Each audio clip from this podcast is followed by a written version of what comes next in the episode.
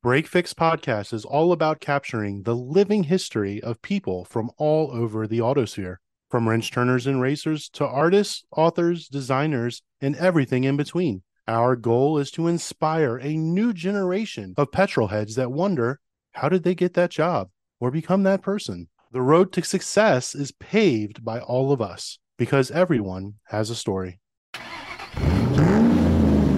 Tonight's Break Fix guests are dedicated to using advanced technology and scientific breakthroughs to bring high performance finished lubricant solutions to market that provide a positive impact on the environment. This is unheard of within the oil and lubricants industry. They were able to take the leap and produce products that are composed of primarily sustainable and renewable plant based oils while outperforming other petroleum based products. Utilizing new technology, they created a groundbreaking, unique hydrocarbon molecule entirely based on plant feedstocks. Evolve Lubricants is a green technology company that develops and manufactures high performance, non petroleum based sustainable lubricant solutions for the consumer, commercial, industrial, and transportation sectors. And joining us tonight is Rick Lee, CEO and president for Evolve Lubricants, to explain how all of this works. That's right. Thanks, Tanya, and welcome to Break Fix, Rick. Well, thanks for having me. So, like all good break fix episodes, we want to dive into the who, what, where, and when of our guests or the folks that we're talking to. So, let's talk about the history of Evolve Lubricants. How did it all get started and why? Evolve Lubricants, you know, really began in both the lab and the bench testing of racing oils about eight years ago my business partner is Tom Kirkham, who went to Poland with his brother and they converted a MiG factory aircraft plant into making aluminum body Cobras. I read saying, about that years ago. Yeah. So Tom Kirkham is my business partner. He owns a significant portion of Evolve Lubricants. We've been good friends for 25 years. I raced his Cobras. I mean, I, I did it wrong. I started out with Cobras and then moved to Miatas, you know.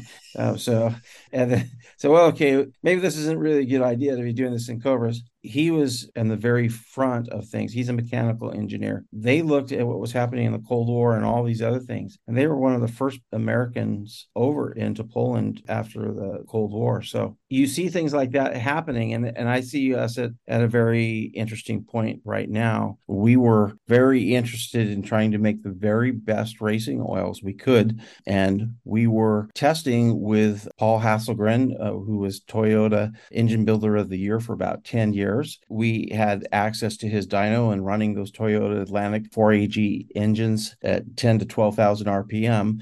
And so we found ourselves trying to perfect racing oils, basically trying to make those engines run as strong as they could and as long as they could. At that time, you were testing existing oils, not to name any brands, but we're talking conventional petroleum based oils. So, what led you to make this move to develop your own? Well, you know, I was in the industrial commercial sector. I spent about 25 years in the Chevron distribution channel. I had spent this time in the petroleum space. I saw some advances that were happening happening in the biotech world, particularly with molecular modeling and sequencing. I saw some products that or molecules that were being developed really as additives to increase the performance of lower performing base oils like group 2 base oils. Those additives were being used to meet OE specifications. Under a deeper dive into some of this technology or the molecular modeling, what I found was something that I thought might with some work make a very good racing oil and that's really how we started. So did you immediately take this new idea and test it on race cars or production cars? Was it something in your stable or was it one of the race cars you were already working with? We actually did start testing and we did a lot of A B type of testing around additives and things like that.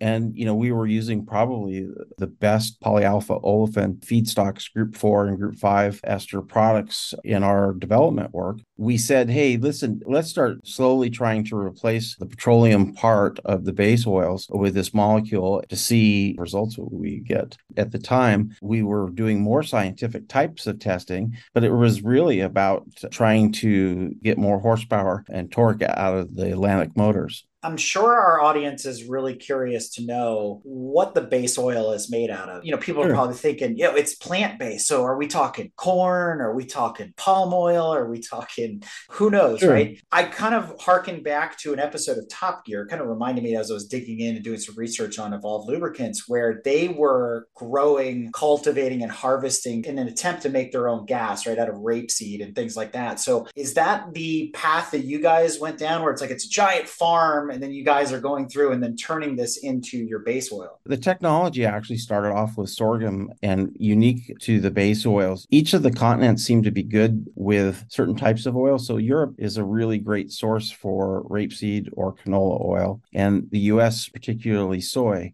for the US markets. And what we do is a conversion basically. If you you know the soy plant, majority of that goes to the protein. We actually start from acetyl alcohol. There are oils that are derived from the soy. We begin that in our process relative to our base oils. Most people are when they think of lubricants and motor oils, their heads probably going to big refineries, sure. uh, things of that nature. But I mean, I, I would assume this is obviously much smaller scale, probably more laboratory type. What's your capacity look like? Yeah, actually, it's not. One of our joint partners started off with a biotech company and grew into an investment by a major oil refinery. And the plant today is producing 20 million gallons. There was a refinery that was built at the cost of about $150 million.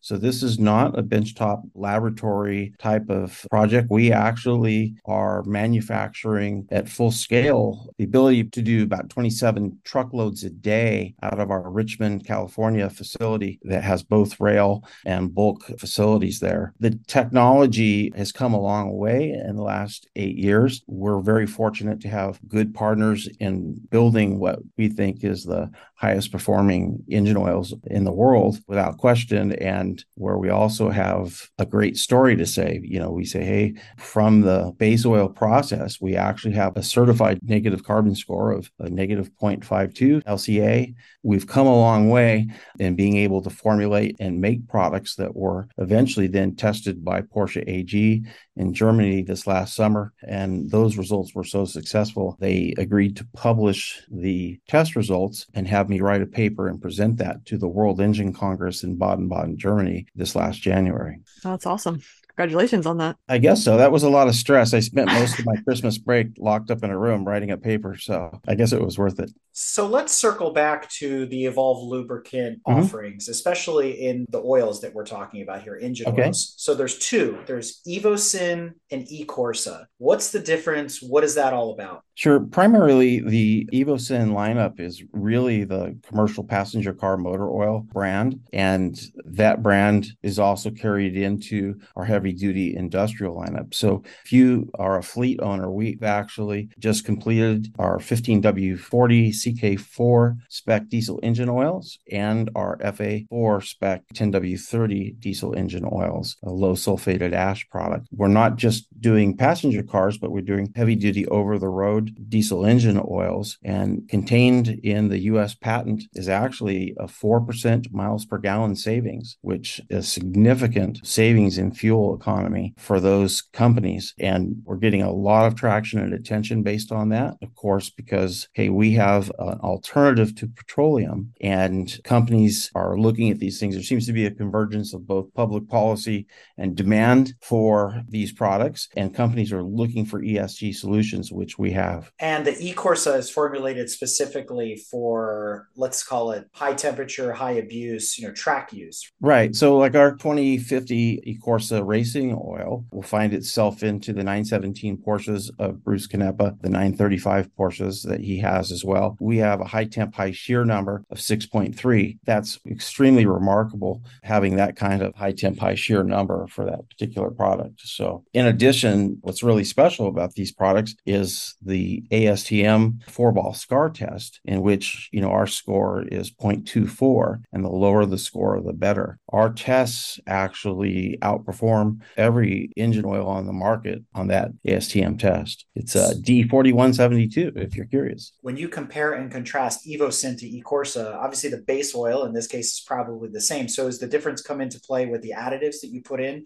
for the motorsports oil versus the commercial? It does. We actually publish what the zinc and phosphorus and calcium content is, and we print it right on the bottle on the parts per million, something I don't think any other oil companies are doing. We've done a lot of testing relative to where the precise additive is and really about performance. It gets down to the base oils and the combination of those base oils and additives. So I describe it to a lot of folks like imagine a bunch of pendulums moving with targets on them, and you've got to line up those targets and be able to thread that needle really, really accurately. I mean, your focus right now is primarily on engine oils. Is there future expansion into other lubricants slash greases, bigger applications, EVs? Sure. There's no engine there, but there are still other components that need some sure. sort of lubrication. Yeah. And to answer that question, the answer is yes. We make a full line of hydraulic oils 32, 46, and 68. We carry the eco label additive packages. And the real difference, I guess, I, I want to say this there's been a lot of biodegradable products in the past but they really can't take the higher temperatures because they weren't hydrocarbons. They were esters primarily. So we make a product with a molecule that can really take the heat. And that's the big difference is that this is a true hydrocarbon. So we have a lot of precise control over the alpha olefin chain length and the average branching point. It's that linear alpha olefin and the control of the double bond position and the oligomerization and isomerization process to be able to get this optimized final structure process. And on the most simple terms, if you think about it like this, if you know how heat is transferred in a fluid through kinetic energy and conduction, this molecule has a much thicker carbon backbone. And because of that, the heat transfers through that backbone a lot more efficiently. And the final product is been really worked under a lot of precision to operate in those performance characteristics which we've designed for the oil under a lot of contact pressure and shear. The base molecule really starts to resulting in lower traction and power loss. It's a pretty high tech solution, and petroleum just can't get there. It's just one of the great things about this new technology is that we feel very, very fortunate to be able to bring this carbon negative base oil solution that we have and be able to apply that to both motorsports and commercial applications right now. And we're testing in some of the largest fleets in the country right now. And people might be wondering why can't the more traditional oils get there or, or be the same? And, and it comes down to you guys are using plant based versus crude oil. Crude oil is very dirty. It's a lot harder to quote refine that. There's a lot of bad things, impurities, they're called sulfur, nitrogen, aromatic rings, things of that nature that are not good and require a lot of processing steps to get them out. You can never get them quite 100% out. Right. But if you never start with them to begin with, then they aren't there. so, you know, sulfur is a really interesting topic because, you know, we have no sulfur in this product. So we know in the combustion process, in the pan and things, the, the engine's creating sulfuric acid. And so one of the challenges is that oil being hygroscopic, you know, when you take your race engine and in the wintertime, you heat it up for 10 or 15 minutes and you don't boil all the water out. Really, essentially what you've done now is you've coated your engine as you've turned it off with other acids. And, you know, that's not what you want on your cam and tappet surfaces sitting most of the, the winter. So what we've seen in a lot of vintage racing engine applications is etching and other kinds of surface profile destruction that we see from acids. And that's a benefit of our oil is that we just don't have that the vehicles that you've mentioned so far with respect to motorsport they're vintage which is good and somebody needs to cater to the vintage market. But how does the evolve lubricants products play in modern motors? You know especially a lot of these turbocharged motors where heat is the enemy right? We're always running up against that wall. So how right. does it perform in those types of applications? Well i'm glad you asked that because that's exactly what porsche wanted to know. And the 2022 porsche 911 the ma203 turbocharged engine is the test engine engine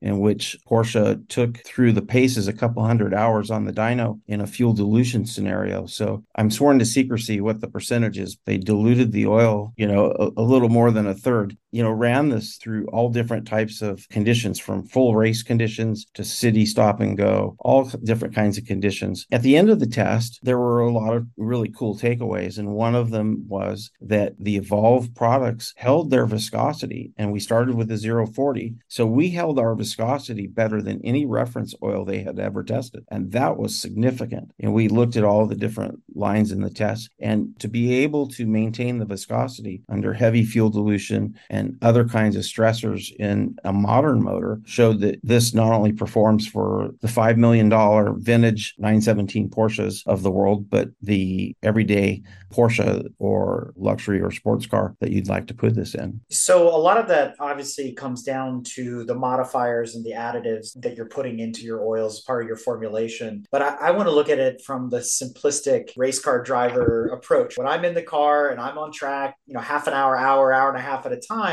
all I have to go by are the gauges, right? I can't tell you what the dilution level is. I can't tell you what the motor is doing, how much sulfuric acid is generating. What I know is what my oil pressure is and what my oil temperature is. And those are the two most important things when I'm out there beating up on the car. So I've tested different oils in my race engine. And obviously, mm-hmm. when you look at the larger chart of petroleum based oils, heavy zinc based or what we would call diesel oils are the enemy. You don't want to use those because they don't withstand high temperatures very, very well. They're great for rings and they're great for protection and coating items. But when you move to other manufacturers that have purely ester based oils, they can withstand more heat. They have a higher flash point, all these kinds of things. So, where does the Evolve eCorsa product fall into that scale? Is it in the upper right corner where it can withstand 300 plus degrees for hours at a time? Or where does it sit on that scale if you compare it with, a petroleum based oil? So, the Evolve product outperforms every petroleum engine oil on the market today. If you were to present it on the scale,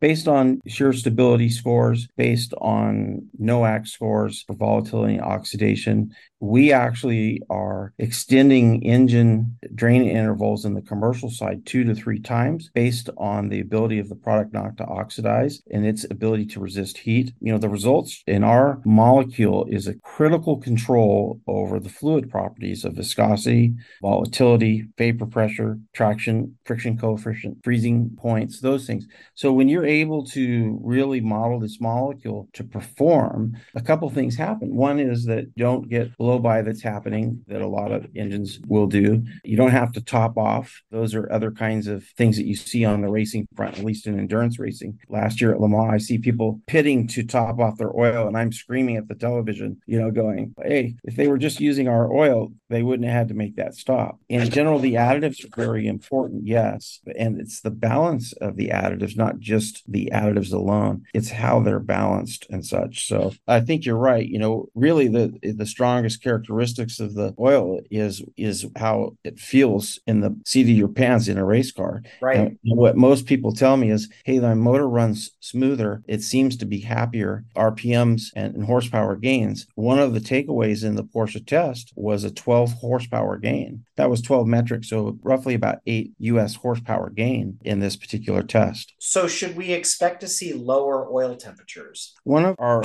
initial test subjects was Aerolane out in Arizona. And, you know, they're out in the heat and, you know, they had a number of years of experience. And the, the first thing they noticed is their oil temps dropped about 10%, a huge number. I mean, that's a, just a, a great advantage. So in racing, sometimes, you know, you have to tape up the radiators to get the heat in there to get the power. I mean, that's something you can play with and work with. But essentially, if there's less friction going on in this motor, it's making more power. Speaking about the additives, are you guys developing your own or are you going to companies that have already, you know, there's no, companies out there to develop them? Yeah, no, we've used just about every additive company in the past in the world. We didn't use any particular off the shelf kind of thing, you know, when we first started. I mean, it was all about things I had seen in metals tests and other things, different philosophies about molybdenum and how much to put in, how not to put in. You know, we saw filters being clogged with the stuff, tearing up motors. We've seen all kinds of diminishing returns based on certain additives that were in there. In the early days, we made changes in, in this A B testing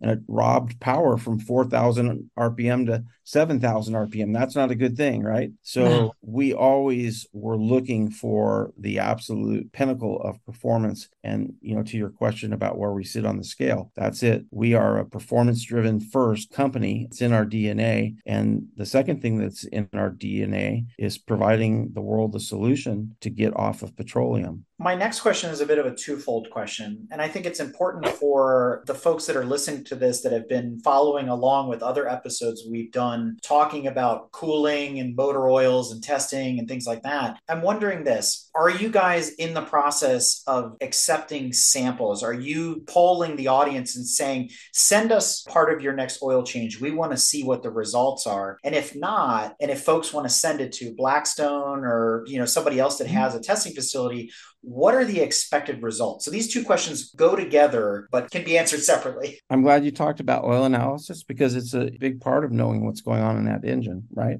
The answer is yes, you can send everything to Blackstone, and they've seen our products. Southwest Research Institute, one of the premier labs in the country, has seen a lot of our products. The best way to answer that oil sampling is done for lots of different reasons. Obviously, it's to trigger some sort of action or alarm to pay attention to something based on a high metal count of something, or it could be used to truly know when you need to do an oil change. A lot of folks use hours or, or mileage to determine determine when an oil change is due, but it's really about the intersection of TBN, total base number, and total acid number, and the depletion of the total base number at about 65%, or the doubling of viscosity in the product. Oil analysis is used for a lot of different ways. I think both metal analysis and oil drain intervals I guess I want to reframe the question in the sense that your test engines, we've talked a lot about Porsche and the Toyota 4AGE motor, but every motor is a little bit different. As we've talked to Blackstone Joe at Blackstone Labs before, he says, yep. you know, BMW motors give off certain things because of the way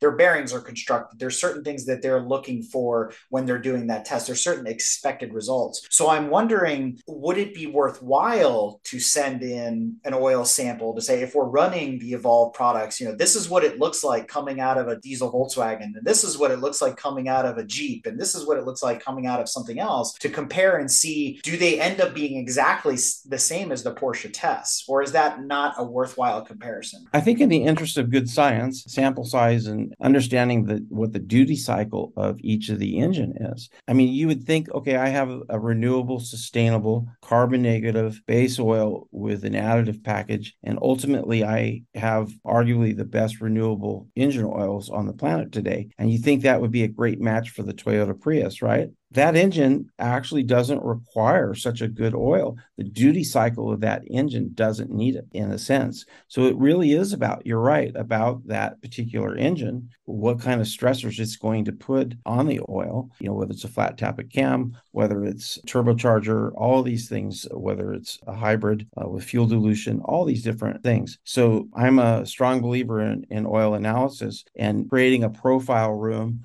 or basic library of test results is kind of hard if you don't have the first originating baseline and establish a baseline for each of the engines. And I think if you have that kind of data and you say you want to, you know, make a change or a switch, as long as you're starting with some sort of baseline and then you have something to compare it against, then I think it's pretty good. But I think it's pretty hard to compare engine to engines or a family of engines without establishing first a baseline on that particular motor to understand where you're starting from. I, I think my concern comes in thinking about the conditions of the racetrack and how all of us use our cars going, well, if we do switch to e-Corsa, then then what's my expected result? Does my oil service interval change? How do I know that in my big turbo car, I didn't just torch this oil? You know, do break down? All of them do in, in some respects. So you kind of wonder, how do I know if I'm doing it right? And I guess that's the bigger question sure. to answer. We had a, a pro customer who has another oil company uh, with a sponsorship all over this Silver Cup car, and he lost his water uh, line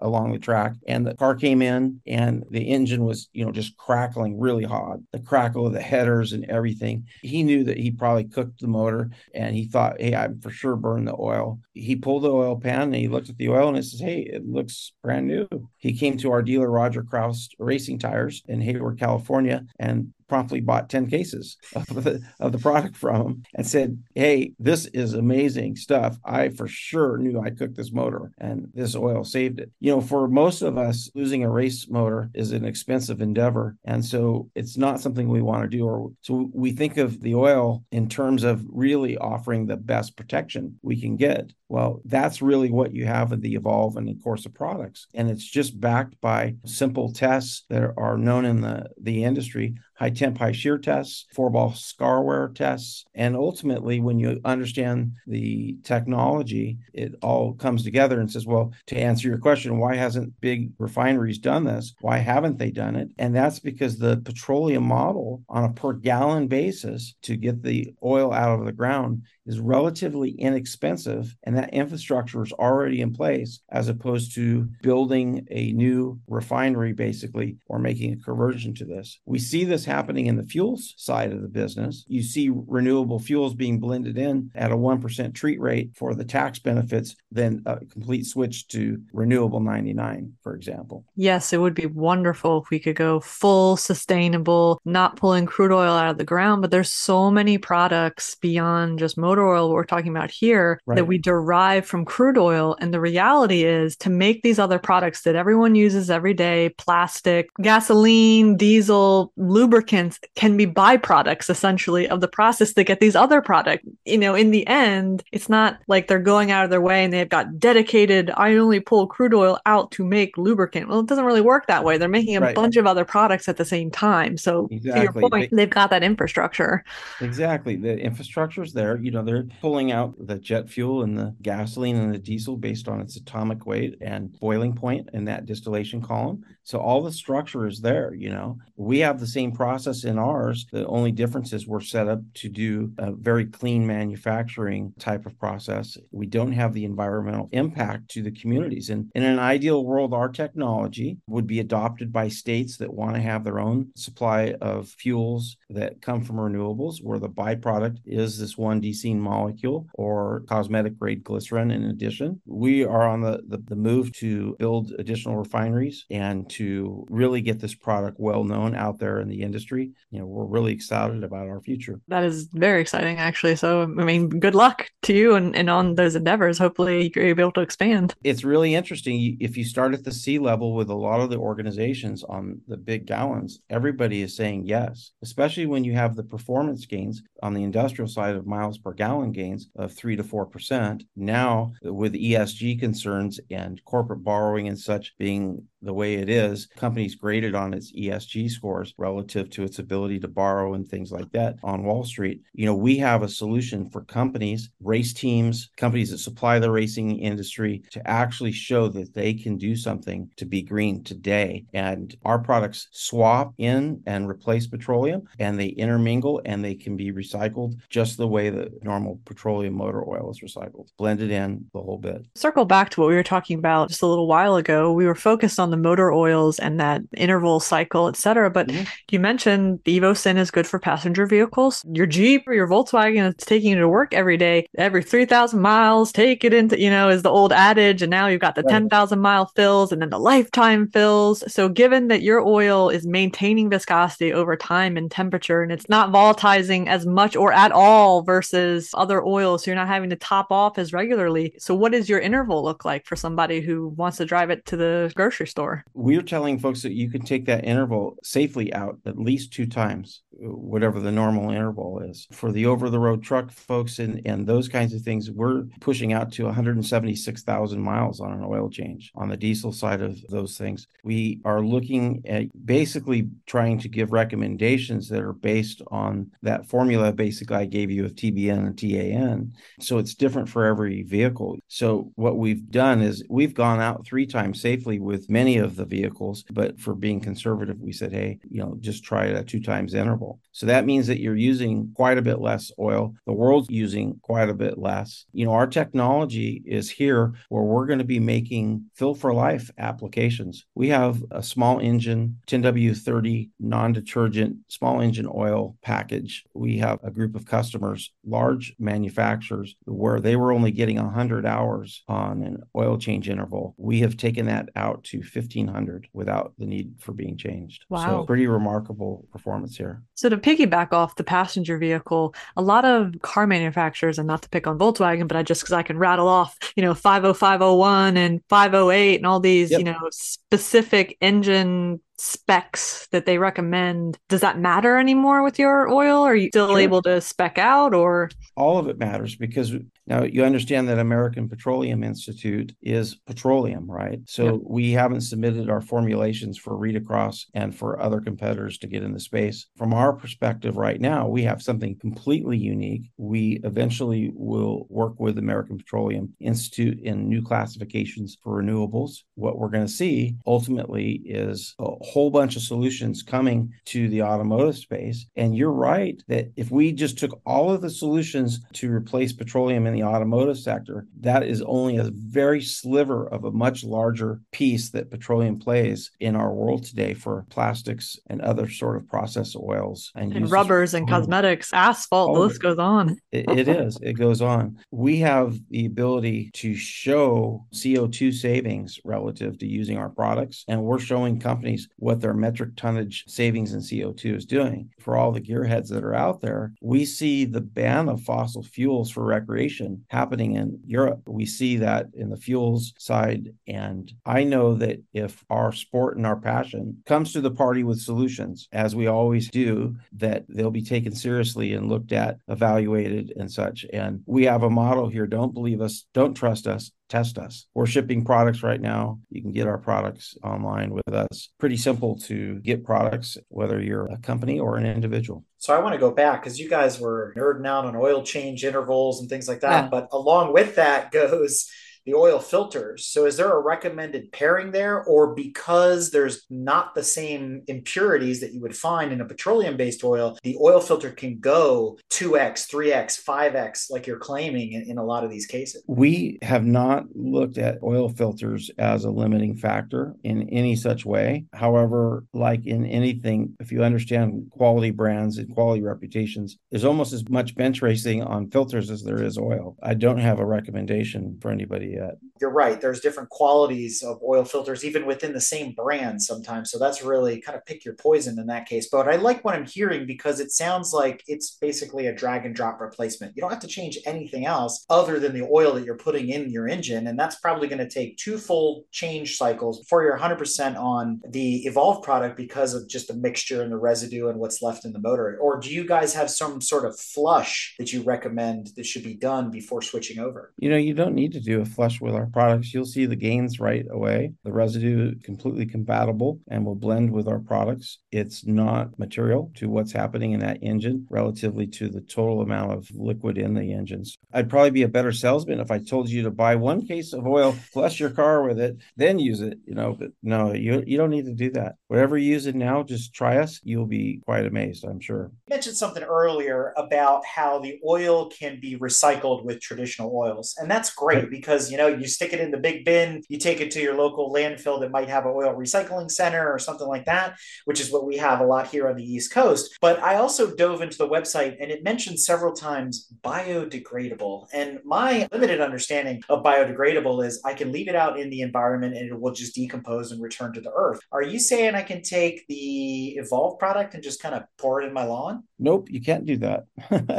and we don't want anybody to do that, of course. So, you know, I think there's terms like readily and inherently biodegradable. So understand that a lot of the environmental remediation with fluids, anything that has hydraulics like garbage trucks, any kind of farm equipment, things like that, where a hydraulic line either leaks or breaks. And that's what we know about hydraulic systems for the most part. They either leak or eventually you have a line break and that fluid gets to the ground. Really, the benefit of the Evolve hydraulic oils is there's no remediation necessary because the hydraulic oil meets all the fish toxicity tests and is biodegradable because there's such a small percentage of additive in hydraulic oil. Now that changes a little bit as you get into the heavier and thicker viscosities, the ISO 68s and 46. The way that you can tell that is there's a either a radiocarbon test or an ASTM test that will say, hey, did this product come from petroleum or not? What we look to do is to make the products as environmentally safe as we can at the same time being able to actually outperform petroleum products. So that brings up a question I've always wondered about about lubricants. And since you guys are basically starting from ground zero, is there the possibility to have a coagulant in an oil that would basically stop a leak if it contacts oxygen or something like that? So to kind of mitigate that leak scenario you were just talking about? I guess the best way to put this is viscosity improvers and viscosity modifiers at certain high levels really take away on the performance side. The answer is, I mean, you can put all kinds of things in oil and, you know, certain esters help stop leaking, I think in the early days of, of synthetic engine oils. And so, yes, the answer is you can do that, but can you do it and still have high performance or the highest performance? And we like the engine oil in the engine. And so typically leaks are something that we need to fix or do whatever. So we try not to design the fluids around the engine builder's lack of Loctite on a seal or something like that. So no, and that's a very valid point you bring up. And that's actually what I was alluding to, which is some of the older engines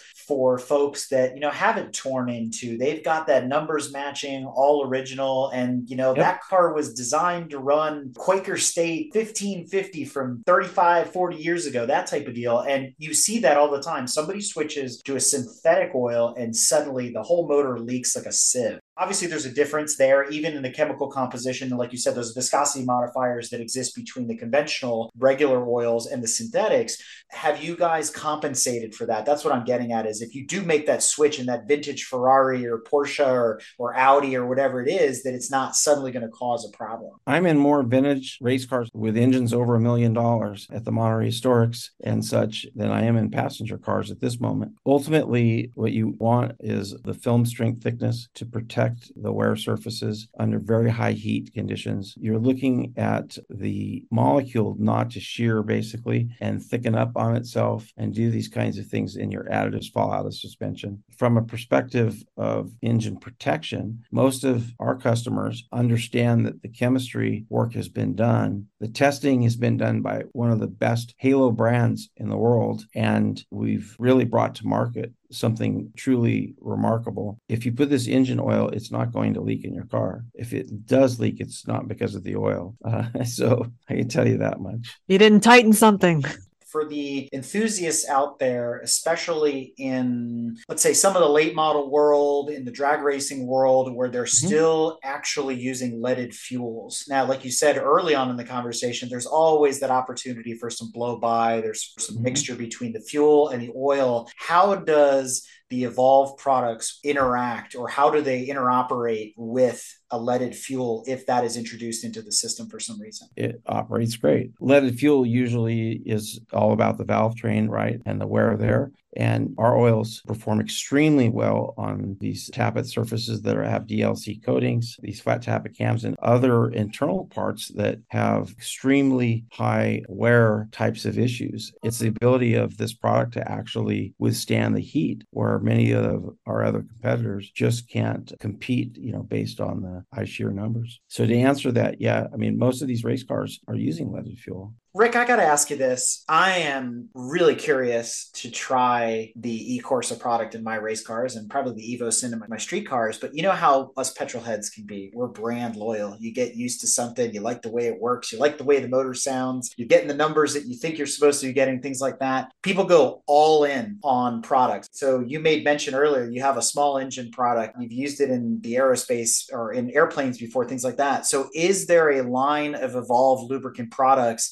That are designed for motorcycles, for boats, like we talked about, lawn equipment, two strokes, and maybe the occasional Mazda rotary. Is there something for everyone when it comes to the catalog? There is. And so, just to correct you, we don't do anything for airplanes, okay. although we could. Typically, the pour points or issues for aerospace are quite different in the design of those fluids because of cold temperatures. Airplanes, based on the insurance stuff, is we've kind of stayed away from that. Although we have some stunt pilot friends and guys who are begging us to make oil for their Lycomings and other engines. So, and to answer yes, we have one of the largest box stores in the United States has completed their testing on our small engine oils and two stroke engine oils that we make will be going into their rental fleets across the country. So we're pretty excited about those things. We'll have lots of press releases and things like that. Wide scale adoption from some of the manufacturers that make this equipment for them based on these test results. On the motorcycle, we do make a 10W40 motorcycle spec wet clutch racing oil and six or seven folks that are running, you know, our decals out there in uh, the superbike races. I, am trying to think is MA2 spec, JASO spec, wet clutch formulation.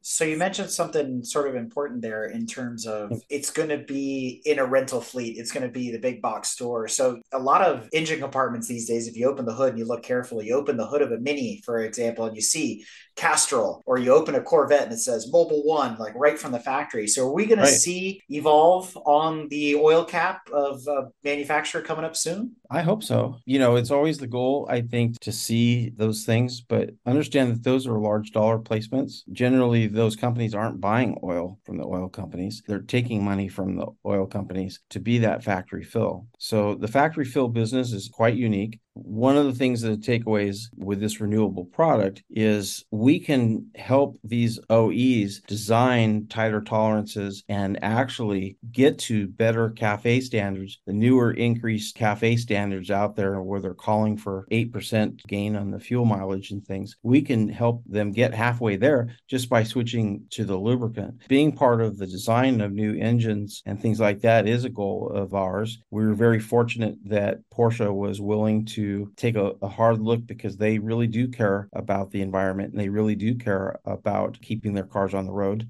We felt very aligned with them relative to wanting to be a factory fill. You know, how can you blame the relationship they've had that's been a good one for so many years with their current oil company? So we hope one day to enjoy those kinds of relationships with the OEs. And you said, just to reiterate for our audience that are probably now scouring the web to figure out where they can get Evolve lubricant products. So you said right now you can order right off the website, have it delivered to your door. That's the only way to get the eCorsa or the EvoSyn at the moment, right? Right now, we've been doing direct shipments. We have about 12 dealers in the country. We're growing our distribution base. We have had discussions with larger distribution models and stores and things like that, and, are looking at the best way to make this available to the general public. I would say we're very, very close to these distribution deals, and I think consumers will see them in, in very convenient places where they can also get recommendations from folks that are, are good. But keep in mind that the internet's been this wonderful wonderful thing for compressing the direct to consumer space. It's pretty amazing. You can see something on the internet and you just click a couple buttons and it's on your doorstep in two days. So, pretty cool setup. And oil weighs about 25 pounds. So, it's great not to have to lug it around and the delivery will come right to your doorstep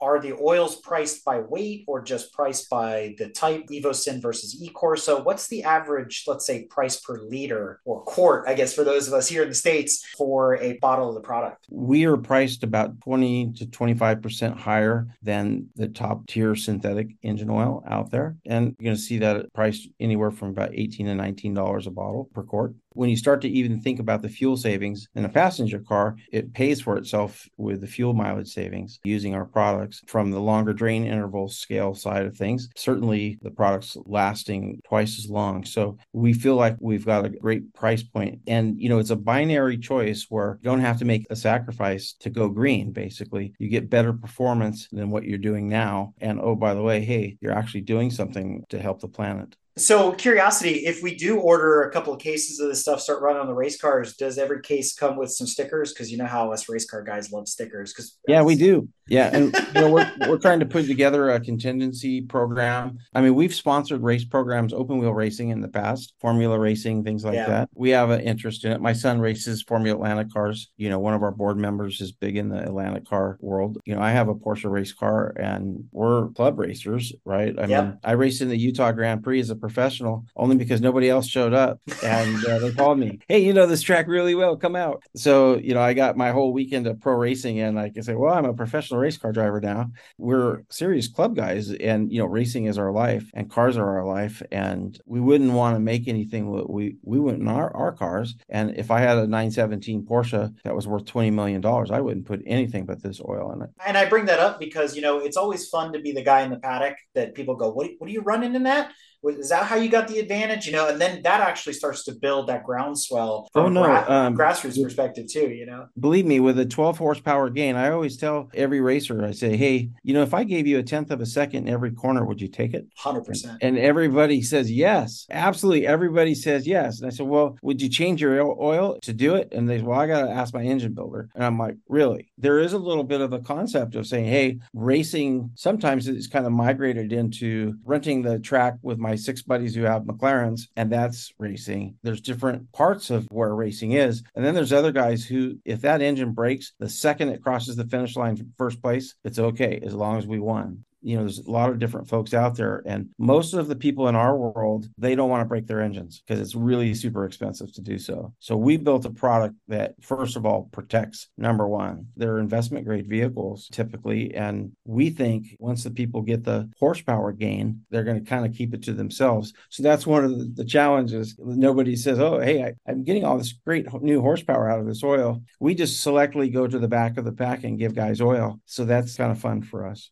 Speaking of the, helping the planet and Yes. the recent evolution that's been going on, and then, you know, the scary things that we keep hearing in the news. Just recently, California, we're going to ban the sale of ICE vehicles by 2035, and, you know, Mhm. bans in Europe of diesel and this, that, and the other. Do you see that as an obstacle to your business, or what are your thoughts on the evolution? Sure. Shell Oil at the World Engine Congress talked about the percentage of battery electric vehicles by 2050 that will be completed, and the percentage was relatively lower than I thought. We still have a lot of years of working with the internal combustion engine. I can tell you that a combination of renewable synthetic fuels and renewable engine oils, now we have a solution to save the internal combustion engine. There's an awful lot of people who actually do not want to see the internal combustion engine go away. And some of those manufacturers are eager to learn more about our products. I think the combination of those two products will help propel the internal combustion engine to have its role. Electric vehicles have their role as well. There's ups and downs. I mean, you could get into all of the carbon intensity arguments and discussions about it. I wouldn't bet against Elon Musk. That's my personal thoughts. I like the concepts, and he was right. Petroleum was a well executed, terrible idea 100 years ago. You know, there's a lot of things that we can do to make a difference right now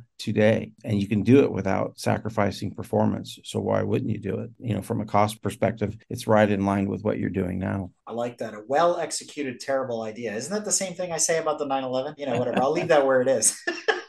i will not pick on that car at all i just wish they weren't twice what the sticker was on the gt3 that's my only problem So, Rick, I want to give you the opportunity for any shout outs, promotions, or anything else you'd like to share that we didn't cover thus far. Well, I'd like to tell you that, and every one of your folks, it's about eliminating fear, uncertainty, and doubt in this process. And so, one of the things that we've done is we have a $1 million engine warranty program on every engine that our oil goes into. So, peace of mind is really important. We've never lost an engine because of oil failures, and we don't think we ever will. But just in case, you have that coverage as a consumer. I think that's important to at least let folks know. The other thing is to try it. And we haven't had anybody who's tried it and has switched back. So that's a great thing. We know that this is something that I think a lot of people have interest in, and they can do so knowing that the most expensive vehicles from the, the Ferrari that won Pebble Beach last year was running that oil with Patrick Ottis as a dealer from the Bay Area to Bruce Canepa, who runs these engine oils in all of his race cars and passenger cars, to other large, iconic folks who sat down and looked at the very best and said, Hey, this is remarkable. This is really great. I want to be part of this.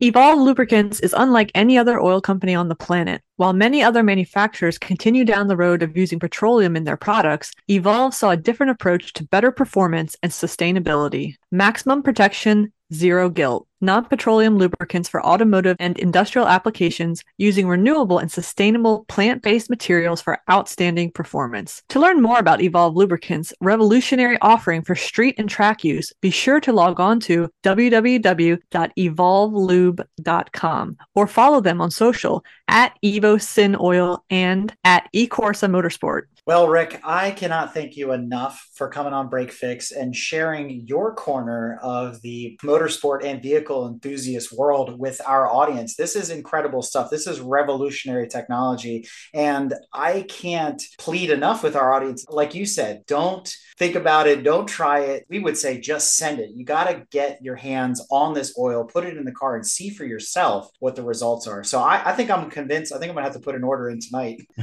no problem. You know, and the thing is, we got to that mentality just because there's a lot of things out there, but everybody comes back after putting it in and says, Hey, I'm getting way better fuel mileage in my car. And yeah, we told you so. And the racers, you know, come back and say, Hey, my operating temperatures are down a little bit and the car seems to be making more power. And well, it is. It's working less hard. Your oil pump is working less hard as well. We have made something quite unique and we're very, very proud of it. Well, thank you. Thank you very much. Thank you. Yeah. Okay. Well, I enjoyed our discussion. Thanks for having us. Thank you. All right. Well, we'll see you.